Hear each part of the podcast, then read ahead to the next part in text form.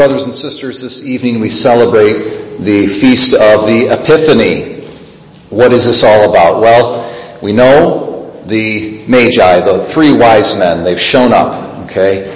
And uh, the Epiphany is really a kind of uh, almost a restatement of the theme of Christmas, okay? Except this time it focuses on the manifestation of Christ the uncovering or the appearance or the uncovering of Christ to the nations. And there's a real emphasis on the idea of light, of illumination, of actually mental illumination. Okay, so that's, it's sort of Christmas, but just maybe like a little different uh, approach to Christmas. And uh, the three magi, there's a really a lot to them historically, what we could say, but the kind of the short and skinny of it is, is that they're the ancient equivalent of a scientist. Okay? They're the ancient equivalent of the scientists. And so I can imagine these guys, you know, they are all about uncovering. And that's what epiphany means. It means uncovering or discovering. They're all, all about discovery. They're all about inquiry. Okay, they got that scientific mind. They're focused on whatever it is that they're looking for. And they probably have, now we're familiar with the use of the word epiphany in a kind of a little sense, right? Oh, I had epiphany the other day. I mean, you had this kind of intellectual insight suddenly, something occurs to you, and now you understand something more deeply, okay? I can imagine the Magi throughout the course of their lives and the course of their scientific investigations, they have many different epiphanies. But then they have this great epiphany that takes place. The epiphany of God made man born in Bethlehem. And uh, I think of, you know, with the ancient scientists, I think of there's a famous story, uh, um, we have the word, you ever hear the word eureka? Oh, eureka! I had a eureka moment, okay? That, that traces back to an ancient Greek scientist by the name of Archimedes. And uh, maybe some of you have heard the story, but he was basically taking a bath. He was in a bathtub, okay? And he was in his birthday suit taking, taking a bath. And suddenly this, you know, epiphany took place, happened. He just had this insight, a scientific insight, and he said, oh, eureka! Which is a Greek word, which means I found it, I discovered it. Okay? I've uncovered it. And he was so excited he got out of his bathtub and he started running down the streets of Athens in his birthday suit. Okay? So that's the, you see, you see these guys are kind of geeks, but they're lovable geeks. They're totally, totally focused, you know. It's something, what, what is enduring about the lovable geek is they're totally, they can be completely focused on something. Totally, totally focused on what it is that they're looking into, that they're inquiring into. And so we see that's the kind of single-minded uh, dedication in the Magi, but now in relation to Christ. Okay, they've set aside everything. No, they've spared no expense. No sacrifice is too great for them. They're going to head out from a long distance and they're going to travel and they're going to find this newborn king of the Jews. Just recently I decided to start watching on YouTube uh, old reruns of Carl Sagan's The Co- uh, Cosmos. Does anybody remember Carl Sagan's Cosmos? Okay, shows on PBS. Okay, now I was only three years old when it first aired in 1980. Okay? But it, it replayed so many times. It's the most played PBS special ever. Okay? It played all throughout the 80s. So I do remember, and it's kind of iconic.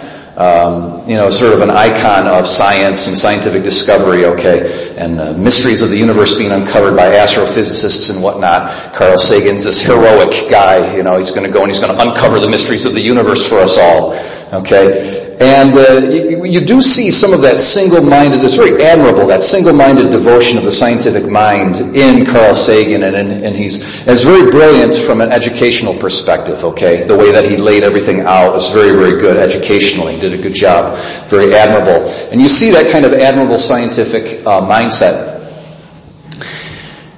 But in addition to something that's admirable, you do see as well a kind of what I would refer to as a kind of a mythology a mythology of the great scientists. And uh, he's all about his own personal epiphanies, okay? He's all about his own personal uncoverings and discoveries. He's, he's gonna face this immense universe that is completely black and dark and empty And he's to do it all alone. You see, without the help of any, without the help of God. He's to do it all alone. Okay? And he's going to dive in to the universe and discover and conquer. Okay?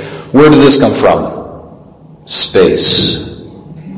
The final frontier. These are the voyages of the Starship Enterprise. Its five-year mission to explore strange new worlds, to seek out new life and new civilizations, to boldly go where no man has gone before. You see, it's a kind of a mythology, all right? This lonely explorer, the scientific mind is going to jump out there into the darkness, you know. Now, because Carl Sagan is a good scientist, it doesn't mean that he's a good philosopher, okay, or a good historian.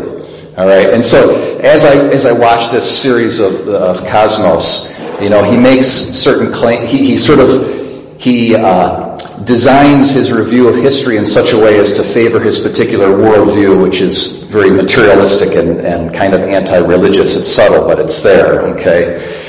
And one of the things he says when he's talking about uh, Johannes Kepler, very important uh, cosmologist, very important scientist from the 16th or 17th century, and as well as Isaac Newton, he says that Kepler and Newton, they discovered their ultimate discovery their ultimate scientific discovery was that there is a harmony between the cosmos and the human mind. Okay, now first of all, there's a philosophical mistake there because the amazing and uncanny match between the human intelligence and the cosmos is not something that science can prove Rather, it's something that science must philosophically presuppose for it to even get off the ground or to do anything. Okay? So that's a kind of a philosophical mistake that he makes. Number one. Number two, he jumps over the Middle Ages.